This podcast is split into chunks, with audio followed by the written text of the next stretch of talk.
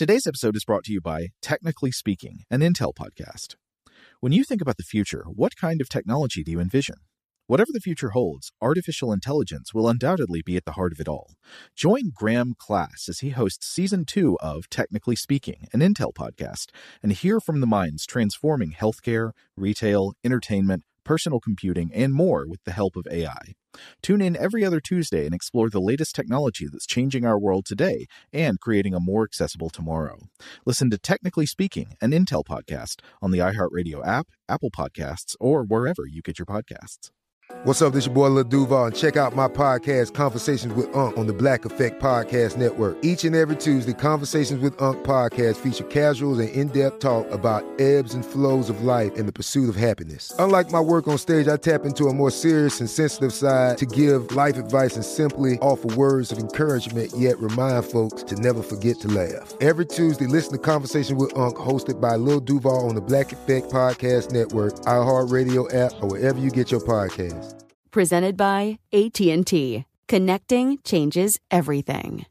Looking to step up your Mother's Day flowers? The Home Depot has an idea. Let mom's green thumb do some digging with colorful flowers, pots, and premium soils to bring out the most in her patios, walkways, and gardens. Right now, get Vigoro potting soil, just $8.97 for strong, healthy, vibrant plants indoors and outside. Shop our wide selection online and pick up your order in store and give mom the gift of a beautiful garden. Get Vigoro potting soil, just $8.97 at the Home Depot. How doers get more done. Rev up your thrills this summer at Cedar Point on the all new Top Thrill 2. Drive the sky on the world's tallest and fastest triple launch vertical speedway. And now, for a limited time, get more Cedar Point fun for less with our limited time bundle for just $49.99. Get admission, parking, and all day drinks for one low price. But you better hurry because this bundle won't last long. Save now at cedarpoint.com. Welcome to Stuff to Blow Your Mind from HowStuffWorks.com.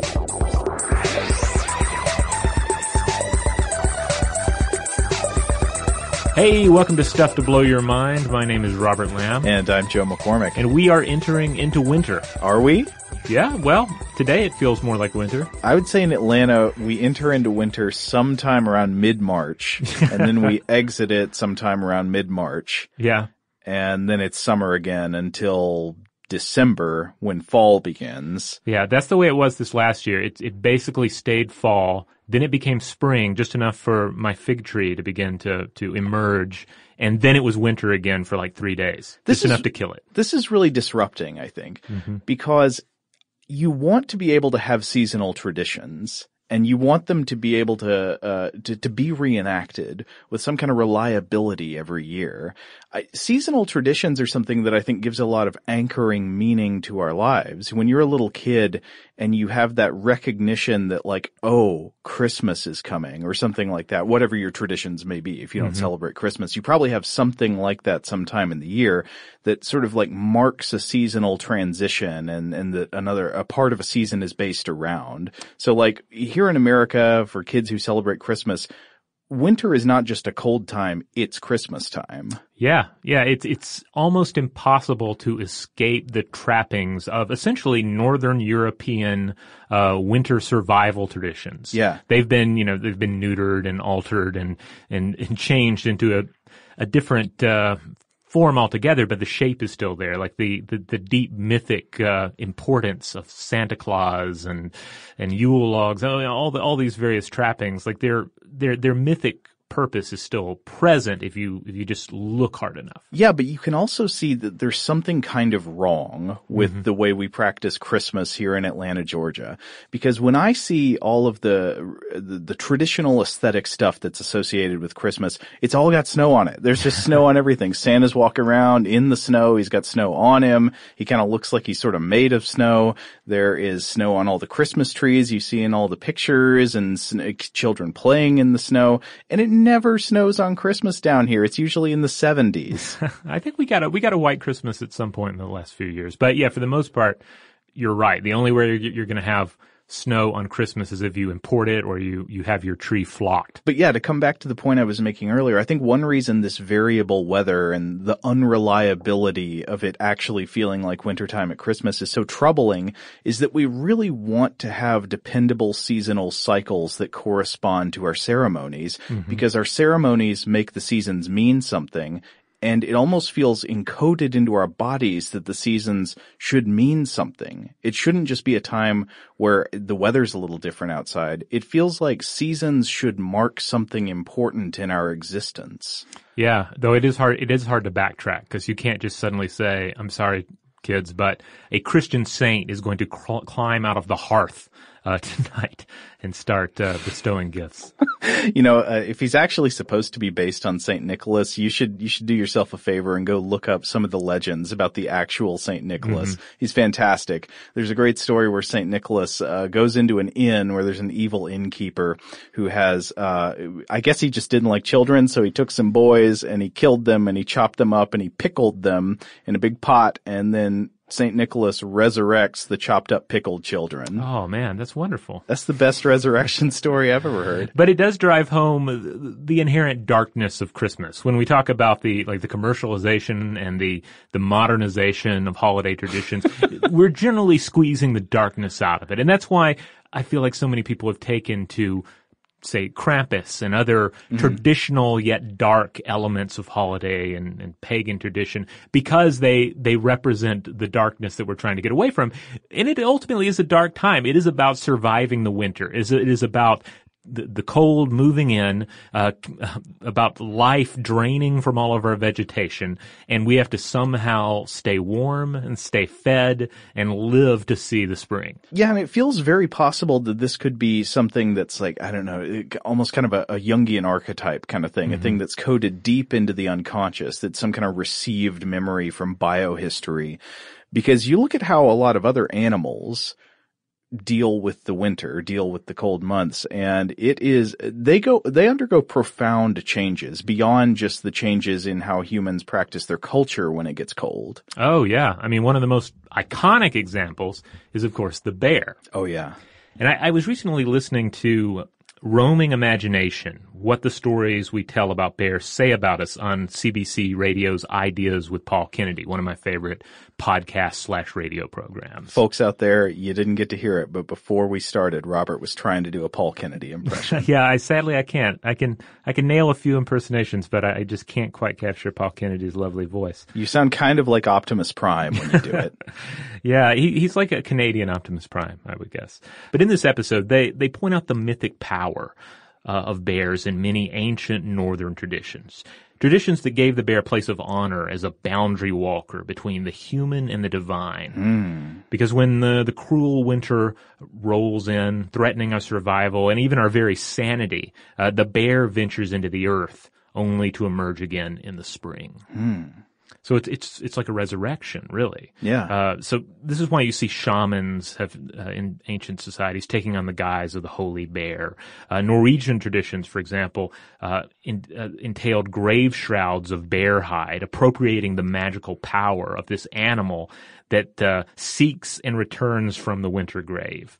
In Finland, you have pre-Christian traditions that uh, that hold that bears can reincarnate, and uh, the Wait, indigenous re- reincarnate as other bears or reincarnate as other types of creatures?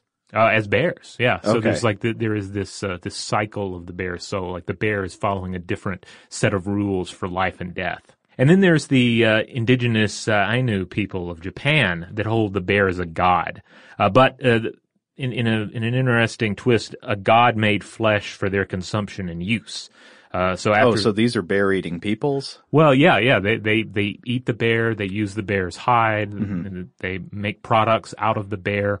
Uh, but there's this idea that the god that becomes the bear has become the bear so that they can use its flesh. Oh, like, like a sacrificial, like this is my bear body, take and eat. Exactly, yeah. And then afterwards, they hold a ceremony to return the bear god's spirit to the spirit realm.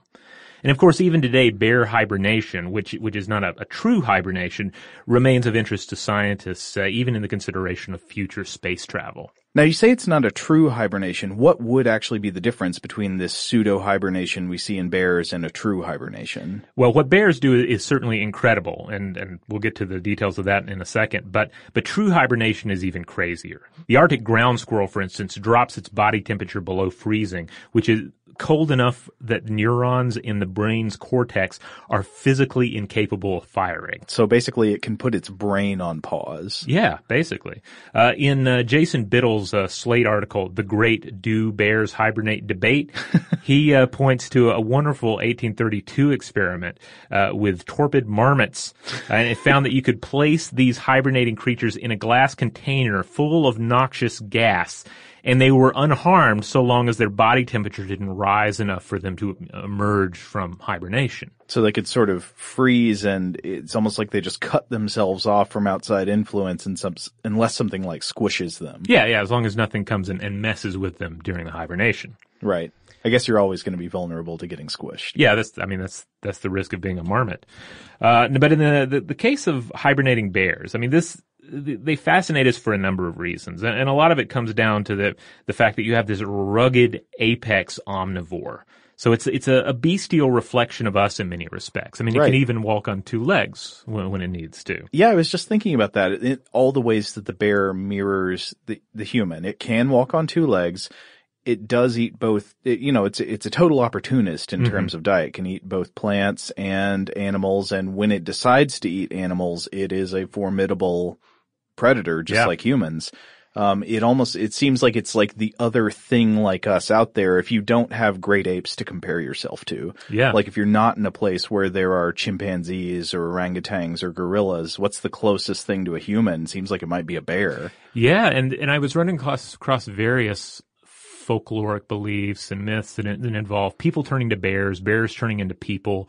The idea that bears are people who have wandered too far into the wilderness and they've been transformed by the magic of the wilderness. Oh, it feels almost like Grendel. It's Yeah. like the, Earth Rim roamer becomes a bear. Yeah, and indeed, the, and this is an Earth Rim roamer. It, in many of these traditions, it is it is ranging between life and death because it can uh, it can essentially leapfrog over the coldest and cruelest months of the year. They quote unquote hibernate. They they cut their metabolic rate in half. Yeah. T- so tell me about this pseudo hibernation. Okay, well, according to Edgar Folk of the University of Iowa, a late fall bear's heart beats 40 to 50 times a minute during sleep. Okay. But during deep hibernation, it slows to as few as eight beats a minute. So they during this time they don't eat. Uh, their body is stored up enough to provide them uh, up to four thousand calories a day during the winter. And the bear's body even uh, takes urea, uh, you know, in urine, uh, and builds new nitrogen from the protein. They don't defecate, they don't drink, and yet when they wake in the spring, they're they're they're hydrated. They have a balance of uh, of water in their bodies, and they also avoid muscle cramping and degenerative bone loss during this time, despite being just crammed up in a tiny space the whole time. I feel like humans often use the metaphor of hibernation. Like we think, okay, it's wintertime. I'm going to spend a lot of time indoors with my loved ones. We're going to cuddle up. I'm going to be under a blanket most of the time. But we don't really have anything like this to, Right. to compare this experience to. This is just a different type of existence where you can go into this submetabolic state where you really do, it's not like you die and come back. I mean, metaphorically, it's kind of like that, but it is as if you become a different kind of organism for, for a significant part of the year. It's like you, it's almost like an animal sort of becomes a plant for this amount of time. Yeah, becomes this sort of fleshy rock in the earth, and then and and, and you can see why it captured the imaginations of people. Um, though it is interesting to try and, and imagine ancient peoples following the bear and finding out where the bear goes uh, and what that discovery was like, like how they came to this realization that the that this formidable uh, creature is climbing into the the earth and just not emerging for months on end. You can easily see, especially given what we've already said about it being in some cases kind of similar to a human, why this would take on a, a magical aspect to people. Yeah.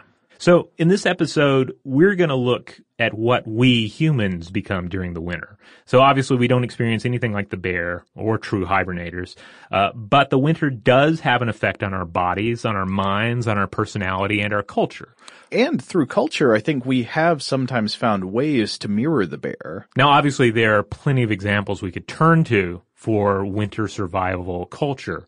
But one of the most uh, amazing uh, is that of uh, the Kwakwaka'wakw people. Yeah, so the Kwakwaka'wakw is the name of a group of First Nations tribes that speak the Kwakwala language, and th- this is uh, basically their home is the Pacific Northwest around Vancouver Island and stuff. Yeah, and, and these various tribes have different names for themselves, but this mm-hmm. is just the this is the, the, the catch-all for their their their cultural system. Yeah, the language group. Yeah.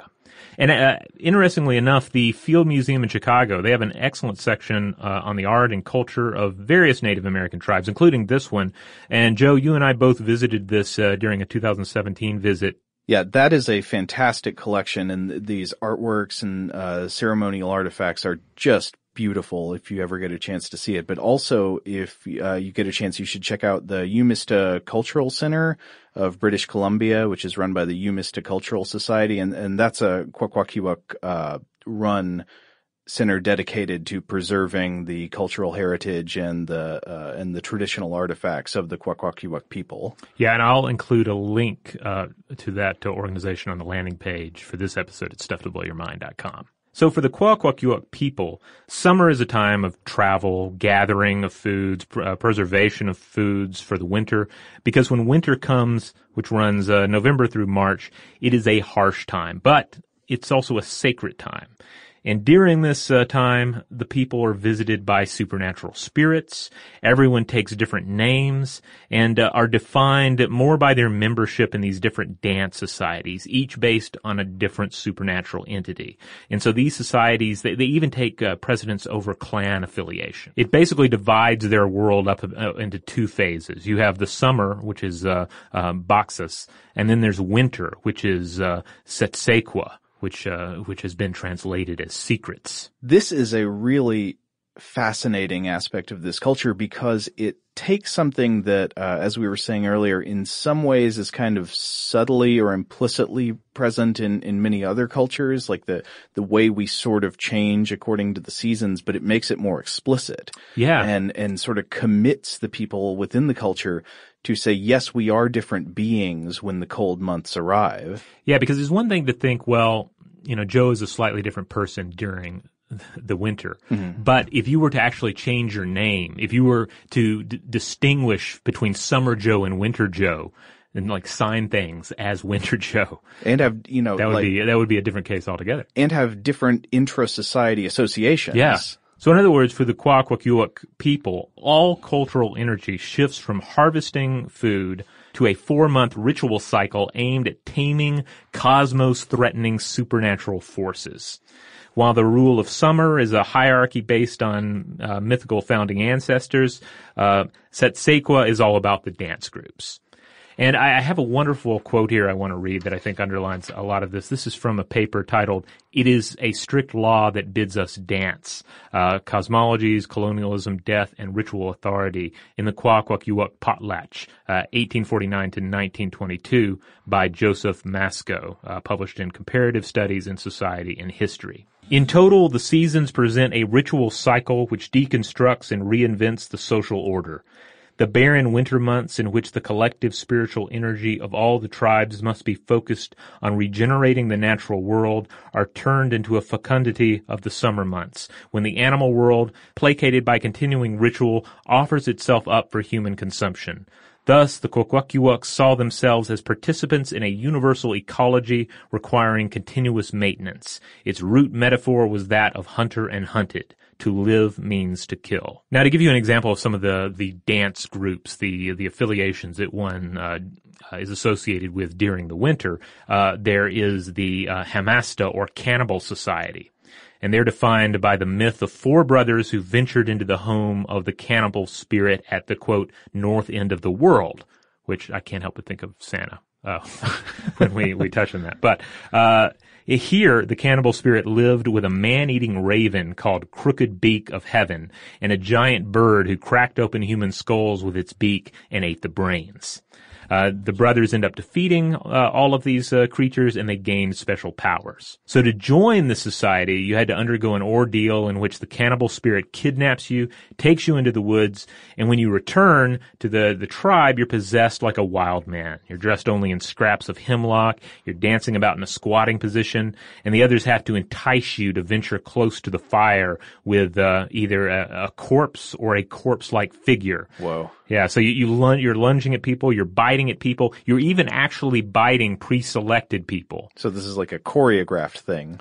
Yeah, well, I wonder to what extent it's it's like choreographed, maybe with a bit of improv. You know, it's it's theater. It's essentially well, to call it theater is is probably not giving it enough uh, depth because it is a most potent form of theater. Yeah, it's not necessarily a performance for an audience, but it's an enactment. Yes, an enactment for the people and for the cosmos. Yeah. It is it is a magical ceremony. Finally, an attendant leads you around the fire by a neck ring, pacifying you with music four times around the fire, and then you climb through a hole in a ceremonial screen, and you reappear in the mask of the man-eating raven. Then you re- reappear maskless, and then as the crooked beak of heaven, and finally you return for a fifth dance, fully tamed, and dance in an upright position. Wow. So we see this like this transformation, this taming of the wild, um, and and it, and it also touches on this idea of the the cannibal spirit, uh, which you see present in a number of different um, uh, native uh, peoples' folk beliefs.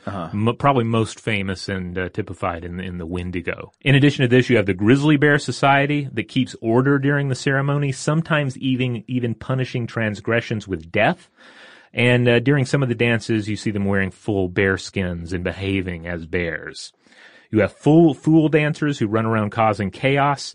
And then you have the wild woman of the woods. Oh, that's great. Oh yeah, because this one, she appears as a, a person clad in bear skins and a horrid mask, and she carries a basket, uh, which she uses to, um, to crate away children who've wandered into the woods so, so that she can eat them. I detect some parallels to Krampus. Yeah, I mean, both of these are the the wild child-eating creature that that uh, serves as a warning to naughty children uh, during during the winter. So on one hand, I my, my reaction to this is strong in that I not only find this very like aesthetically pleasing and, and beautiful, but also I, I detect a kind of deep genius in it, if that makes any sense. There's something profound that the practitioners of these ceremonies have tapped into about our nature as human beings that a lot of us have not quite figured out how to properly animate. Yeah, yeah. I love how revealing this example feels, even for denizens of the modern world. You know, we're so technologically aided in our battle against winter. We, we have heated homes. We have, we have, uh, you know, all the elect- electricity we can use. We have, we have fresh water. We have, we can even have fresh vegetables delivered right to our door.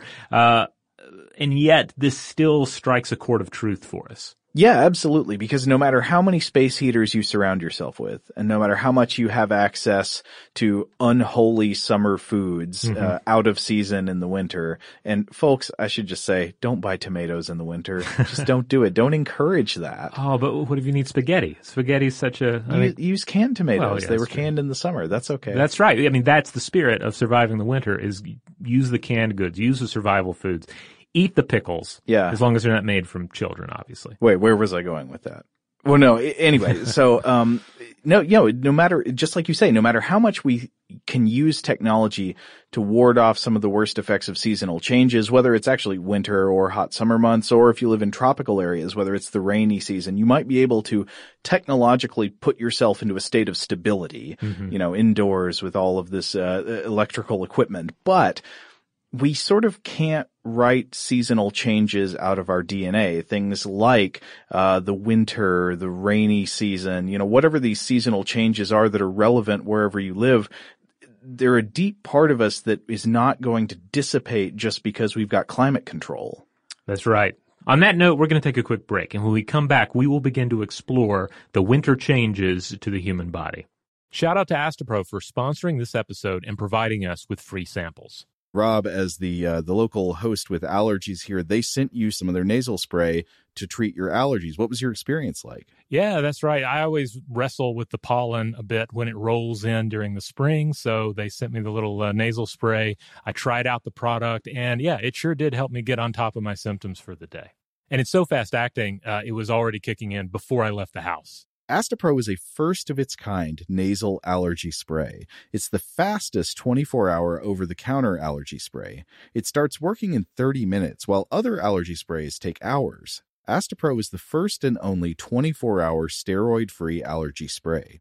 Astepro delivers full prescription strength indoor and outdoor allergy relief from nasal congestion, runny and itchy nose, and sneezing. Get fast acting nasal allergy symptom relief with Astepro. Go to asteproallergy.com for a discount so you can get Astepro and go today. A S T E P R O allergy.com. Astepro and go. Use directed for relief of nasal congestion, runny nose, sneezing, and itchy nose due to allergies. Today's episode is brought to you by eBay. eBay Motors is here for the ride. Remember when you first saw the potential? And then, through some elbow grease, fresh installs, and a whole lot of love, you transformed a 100,000 miles and a body full of rust into a drive that's all your own. Look to your left, look to your right. It's official. No one's got a ride like this. There's nothing else that sounds like, feels like, or looks like the set of wheels in your garage. With over 122 million parts, you can make sure your number one ride or die stays running smoothly so there's no limit to how far you can take it. Brake kits, turbochargers, engines, exhaust kits, roof racks, LED headlights, bumpers, whatever your baby needs, eBay Motors has it. And with eBay Guaranteed Fit, it's guaranteed to fit your ride the first time, every time, or your money back. Plus, at these prices, well, you're burning rubber, not cash. Keep your ride or die alive at ebaymotors.com. Eligible items only. Exclusions apply. Today I'm going to give you some straightforward advice on how to deal with naughty kids. How about instead of timeouts, time ins? Time for you to start paying some bills. I'm JB Smoove, and that was a full episode of my new podcast, Straightforward, inspired by guaranteed straightforward pricing from AT&T Fiber. Get what you want without the complicated. AT&T Fiber, live like a gigillionaire. Available wherever you get your podcast. Limited availability in select areas. Visit AT&T.com slash hypergig for details. Snagajob is where America goes to hire, with the deepest talent pool in hourly hiring. With access to over 6 million active hourly workers, Snagajob is the all-in-one solution for hiring high-quality employees who can cover all your needs. On demand, temp to hire, part-time or full-time. You name the position. Warehouse worker, retail associate, grocery store clerk, fitness trainer, baker, stylist, bellhop, podcast producer? Yeah, Snagajob's got a worker for that. With our easy to use platform, you're able to seamlessly post and fill available positions quickly with a dedicated customer support team to provide all the help you need along the way. Kind of nice knowing you have a talent pool like that in your own backyard, right? Snagajob is the partner you need to keep your business running smoothly. So visit snagajob.com or text snag to 242424 to talk to an expert. Snagajob.com, where America goes to hire. All right, we're back. All right, so we've talked about rituals that reimagine the person as sort of a different type of being living in a different type of uh, cosmic significance regime with, within the seasonal changes, like within the winter mm-hmm. versus the summer. But there are many ways in which our bodies are very uh, you might say very finely and delicately sensitive to seasonal changes. Right. Yeah. And this is in this area of the discussion, we're going to get into some areas here where there's no question that the winter has an effect on the body. So for starters, we're creatures who evolved to thrive in the sun. So you can expect some firm biological reasons that you would need to say catch a few rays, right? Even as the rays become rarer in the colder months. Now, Robert, I know you can tell me good reasons we shouldn't extinguish the sun. there, there are some days, especially here in our office, where in the winter time, in the afternoon, the sun comes around and comes just through the window in such a way that I am an ant under a magnifying glass at my desk desk and like my screens just turn into a tunnel of white light into death where I can't see anything for the glare. And I have at those times said, I want to extinguish the sun. Can we find a way to do it? Just put it out. but that's probably a bad idea, right? Pro- yeah, yeah, I would, I would advise against that. Uh, you know, for starters, it, it does uh, light and heat and sustain the world. Eh. But uh, but then there's also vitamin D to consider. Okay. So vitamin D, this is a, a fat soluble nutrient that our bodies need to absorb calcium and phosphorus, both of which are central to the development of strong bones. Now we can get uh, vitamin D from oily fish, from fortified milk, but for the most part, you're going to need the sun uh, to get your vitamin D Okay. or supplements. But when we get into the, the subject of supplements, that's that's where things get surprisingly sticky. Uh, and I have to admit, I really was not uh, up on all of this till I read uh, an article by uh, Gina Kolata in uh, the New York Times titled "Why Are So Many People Popping Vitamin D?" Because it tastes so good. well, uh, yeah, maybe. But uh, but basically, the situation here is that about a decade ago, some doctors became concerned about potential uh, vitamin D deficiency in people enduring far northern climates. Uh, people such as Dr. Michael F. Holick, a uh, prof- professor of medicine, uh, physiology, and biophysics at Boston University School of Medicine, advocated the importance of vitamin D supplements based on what seemed to be an association between low vitamin D levels and higher rates of various diseases. The idea was that uh, vitamin D levels were that were lower but considered normal back in early 2000s might be linked to multiple sclerosis and mental illness as well as cancer risk and bone health. wow. I mean, those are some wide ranging effects. Yeah. So the recommended daily allowance uh, is uh, is currently set at 600 international units up to age 70 and 800 international units for people who are older. And uh, as Kolata points out, this would require near constant exposure to sunlight, Well, that doesn't sound practical.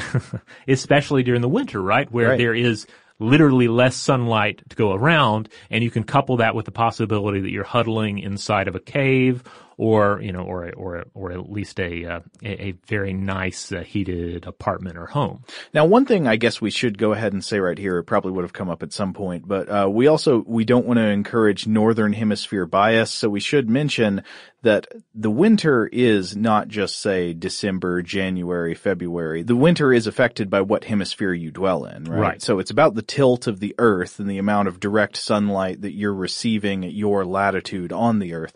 So the winter months for the northern hemisphere, the summer months for the southern hemisphere, and vice versa. Both both hemispheres will get a summer and a winter unless you're near the equator.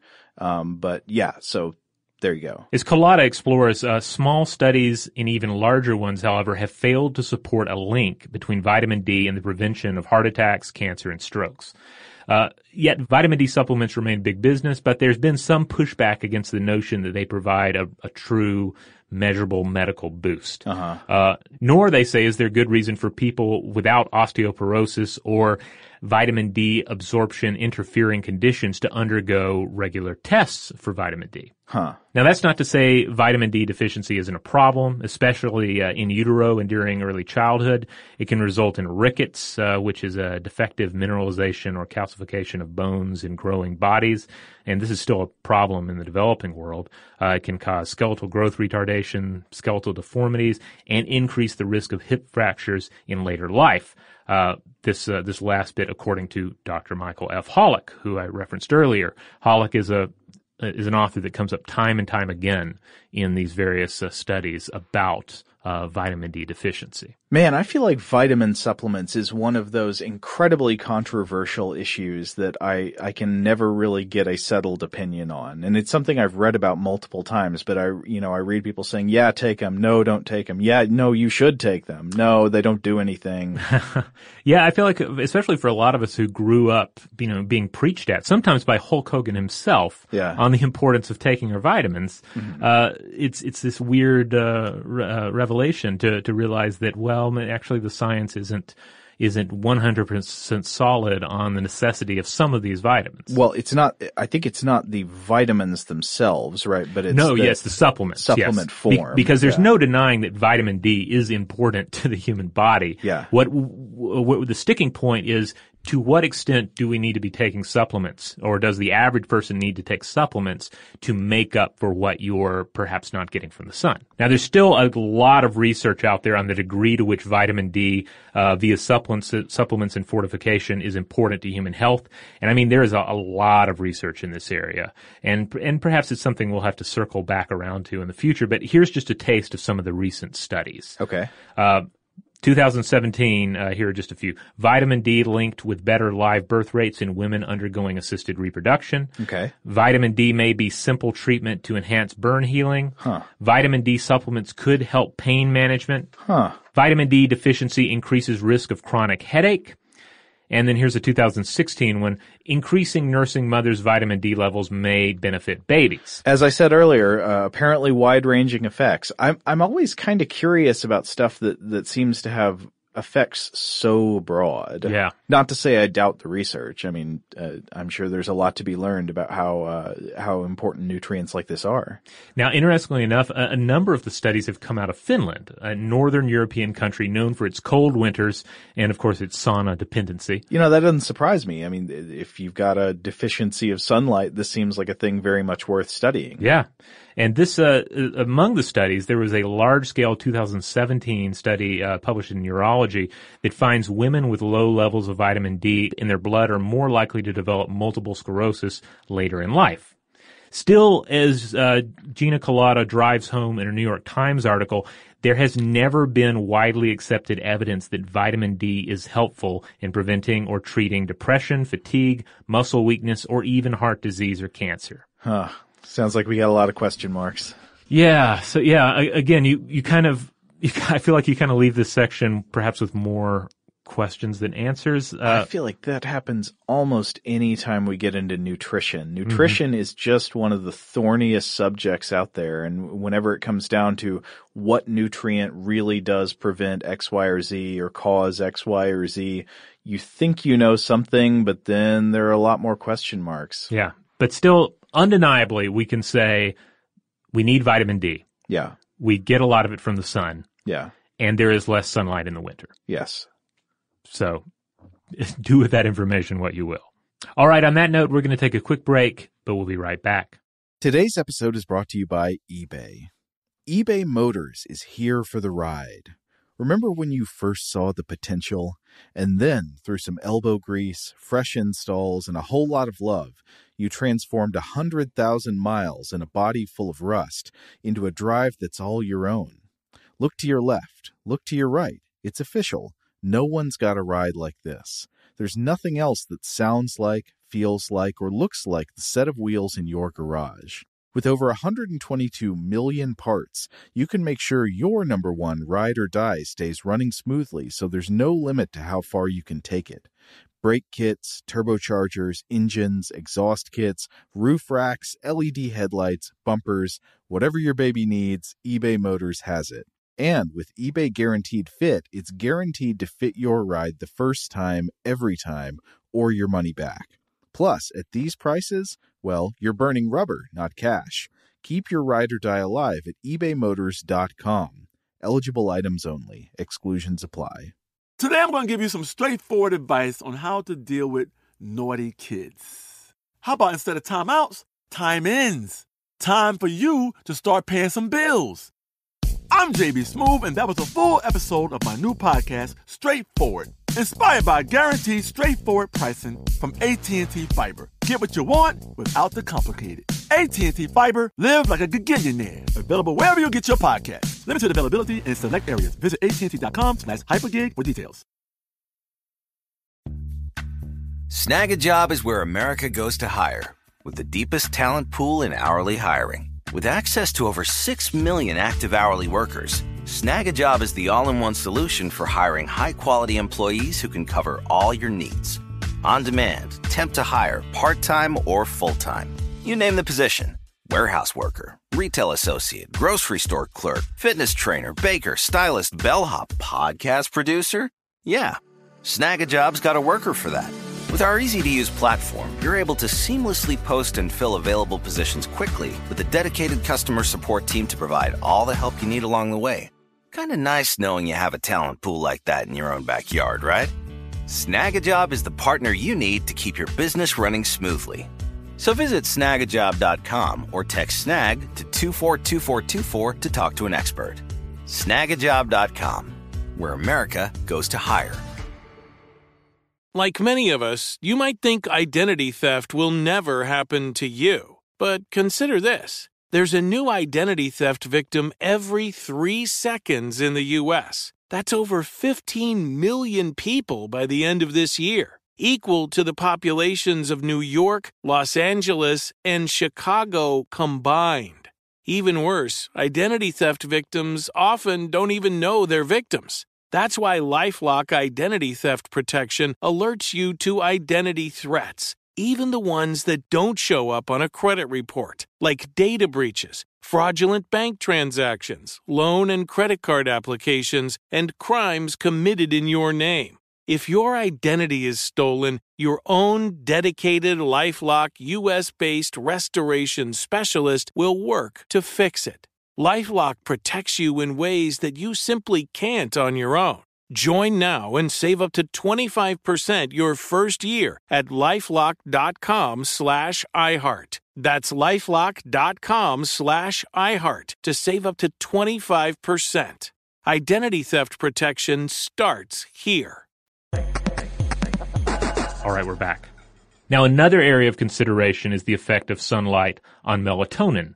And I'm sure everyone has at least some familiarity with what we're talking about here seasonal uh, affective disorder. Oh, really? So I, I've actually wondered about this before because I've wondered if I have some mild form of this, but that also led me to do a little reading on it. And I know some people would allege that this is not really a real or distinct condition. Now, of course, there are mood disorders Mhm. and some people might experience them more often in winter months. But is this a distinct disorder of its own? Yeah, this is this is another area with a fair amount of conflict in it, and yet at the same time, I'm like you. I can't help but think about the winter, especially when I'm in the winter, and ask myself, well, am I feeling a bit blue today because because it's uh, it's cold out? Yeah. Is it uh, is it is it do I have some level of seasonal affective disorder? Yeah, then again, I mean, you, you when you do that, you run the risk of uh, of blowing out of proportion or self medicalizing. Yeah. sort of basically normal levels of mood fluctuation. Like w- I might feel a lot more down in the winter, especially. It does seem to be somewhat seasonally related because I feel it especially in the afternoon when I notice the sun is very low, very early in the afternoon. That's sort Mhm. of the, the visual and, and, uh, uh, sensory trigger for it. I start to feel the doom creeping in, but I don't want to get carried away and, uh, and start thinking, oh yeah, I've got a, I've got a disorder. I've got a mood disorder. Yeah, well, but one of the interesting things is that it, on one level you can say, oh well, well Joe is Joe sees the uh, the approaching darkness and uh, and and is is frightened by the, the the terror of night. It may just be that I suddenly have insight in the truth is that doom is always creeping in. Well, but the other side of it is your body has insight. As, Yeah. as we're going to discuss here, like the perception of, of, of darkness and light, uh, is taking place at a, you know, at a far subconscious level, Mhm. uh, at at a bodily level. So the pineal gland secretes melatonin. This is a hormone that communicates information about environmental lighting to various parts of the body. Hmm. It's especially key to biological rhythms, and the duration of melatonin secretion each day is directly proportional to the length of the night. Okay. So this, for just one thing among many, probably helps to deal with our sleep cycles. Our Right. body needs to know when it's time to sleep, right? Exactly. So naturally, shorter days mean less melatonin, and this kind of decrease in melatonin is often linked to seasonal affective disorder, uh, which to, just to to define it more clearly uh, is seen as a mood disorder subset that sees otherwise mentally healthy individuals experience a mood dip during the winter.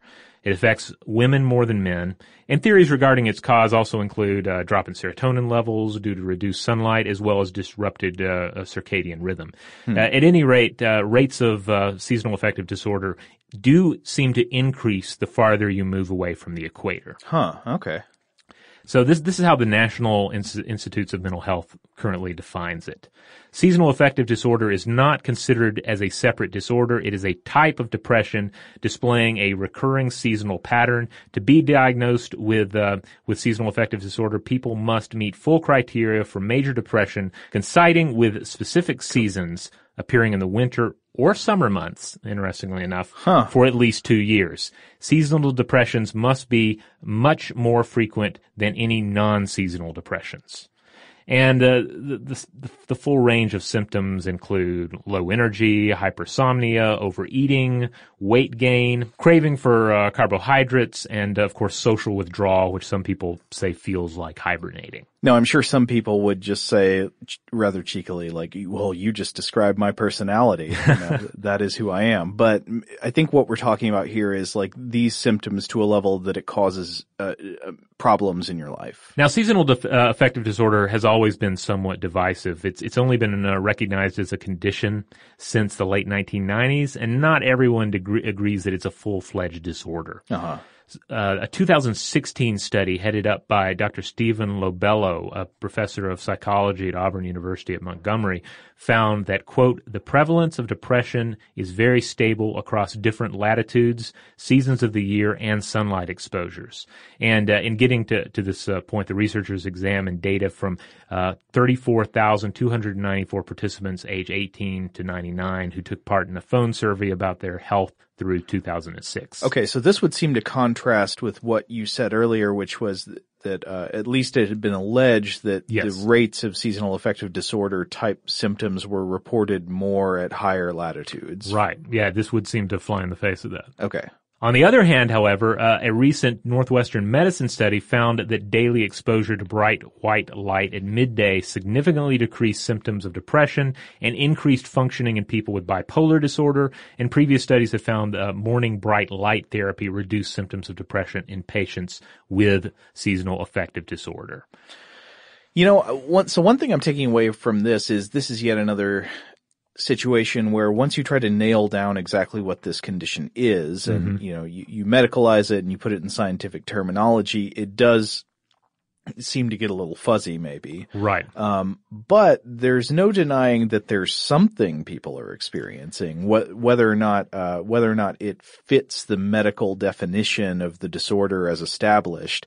People anecdotally report things like this enough that you know at least people are feeling something. Right. I, I think it's it's undeniable that winter can impact one's existing emotional state. Yeah. And sometimes that impact is sufficient enough to where it it's it seems to be a, an actual uh, psychological condition. Now here's another weird thing about the way our bodies change with the seasons.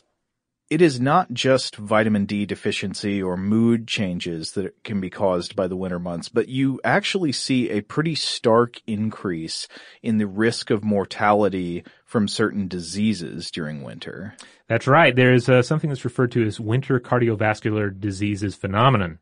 Because there does seem to be a seasonal trend of cardiovascular diseases, and these range from uh, venous thrombosis to sudden cardiac death, uh, with the highest incidences uh, occurring during the colder winter months. Now there could be a lot of reasons for that, right? That's one Mhm. of those things where you, you say, okay, we're correlating two variables here, you know, this cardiovascular disease death and the winter months, and it might not necessarily be the winter conditions itself that causes it, but it, they do appear to be correlated. Yes. Now, in a lighter note, there is something that's also referred to as cuffing season.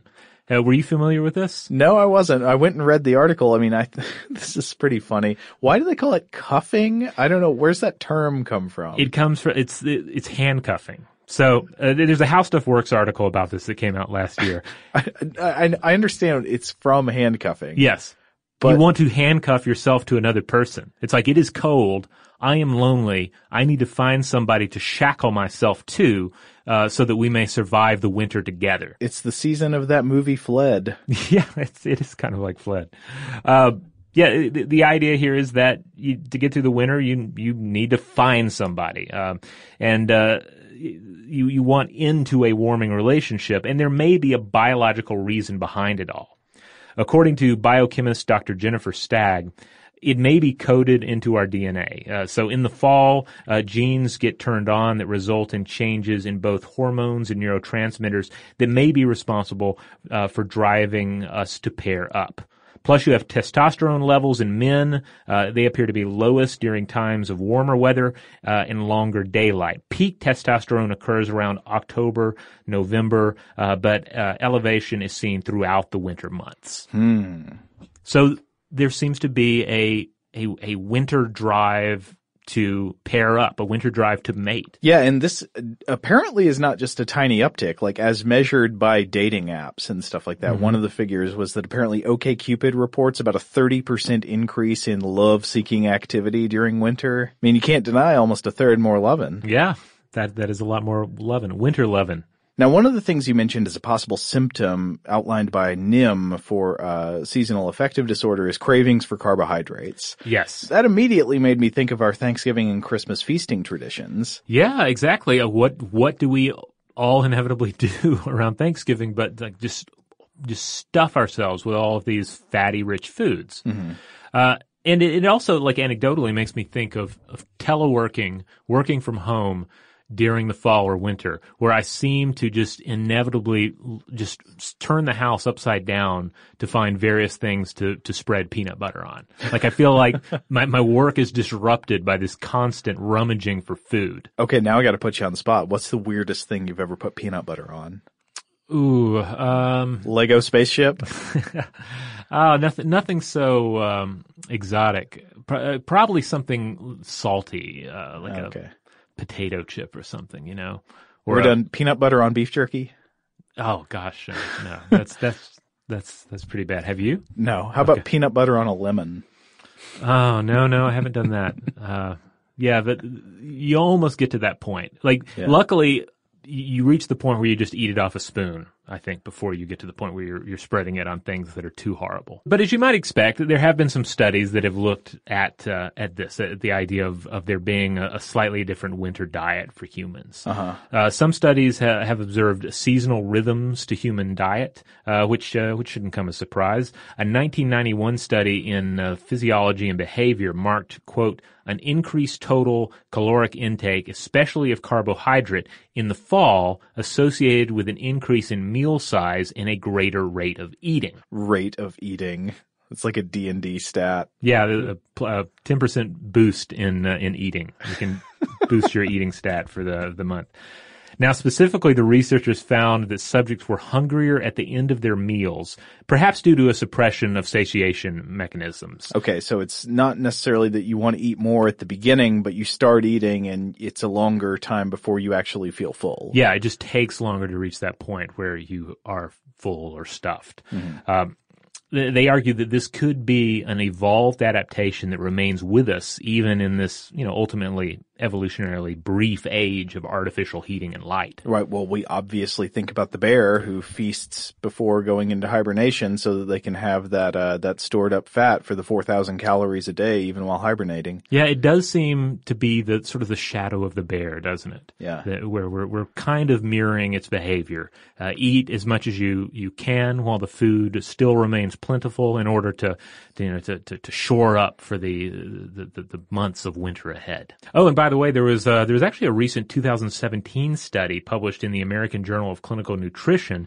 Uh, and they uh, explored the idea that obesity uh, as an epidemic uh, might also be due in large part to a circadian disorder. I think I've heard hints of this before, like that it, that stuff about metabolic disorders could be related to uh to like sleep schedules and things like that. Yeah, I, I, I guess through, through all of this, I'm I'm reminded that humans, like all animals, are not just creatures that live within summer or live within winter, but they live ultimately in some sort of sync with their natural environments. You know, we, we're not we're not immune to changes in, um, in in the degree of sunlight that we're receiving and the warmth of the world or the availability of resources, and we've evolved to thrive amid this uh, these, these this seasonal flow. Okay, so we're going to have to wrap it up there for the first part of our discussion about the seasonal changes that warp and command our lives. But we had a lot to say about this, so we're going to be back next time with part two of this conversation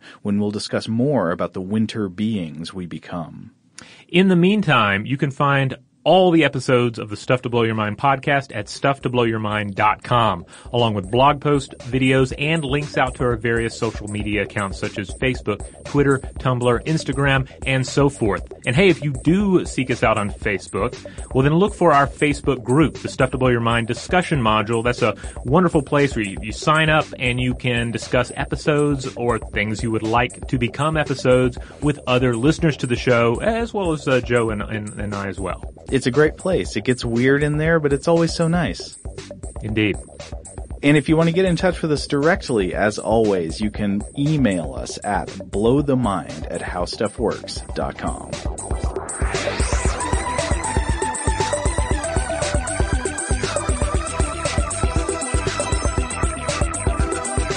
For more on this and thousands of other topics, visit howstuffworks.com.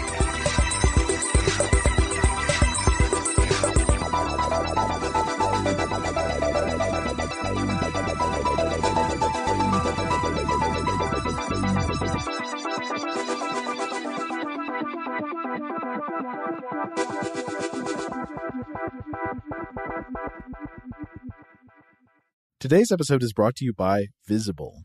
The future of wireless is here, and it's transparent. Switch to Visible, the wireless company that makes wireless visible. Get a one line plan with unlimited 5G data powered by Verizon, just $25 a month, every month, taxes and fees included. No hidden fees, no surprises, no, really. What are you waiting for? Get with the times and switch to Visible at visible.com. Monthly rate on the Visible plan for data management practices and additional terms, visit visible.com. Top Thrill 2 is like no other course. Two 420 foot vertical speedways, three launches. All right, let's talk strategy. Copy that, driver. Go for maximum acceleration off the start. Roger that. You've got a short straightaway to push from 0 to 74 on the first vertical speedway. And what about the rollback? Rollback will set you up for an explosive reverse climb 420 feet in the sky so you reach 0 G's in total weightlessness. 420 feet of straight up speed. Let's get it. Top Thrill 2, the world's tallest and fastest triple launch strata coaster. Get your tickets at cedarpoint.com. Open a limited time 11 month certificate at Kemba Financial Credit Union. At 5.25% APY, it's more than triple the national average, plus, it's a safe and secure way to grow your money. Visit your local branch or kemba.org slash CD for details. Offer expires May 31st, 2024. APY equals annual percentage yield. Restrictions apply. $500 minimum and $250,000 maximum deposit. Advantage status required. Comparison based on bank rate average. Federally insured by NCUA. Xumo Play is your destination for endless entertainment. With a diverse lineup of 350 plus live channels, movies, and full TV series, you'll easily find something to watch right away. And the best part? It's all free. Love music? Get lost in the 90s with iHeart 90s, dance away with hip hop beats, and more on the iHeartRadio music channels. No logins, no signups, no accounts, no hassle. So what are you waiting for? Start streaming at play.xumo.com or download from the app and Google Play stores today. All you can stream with Xumo Play.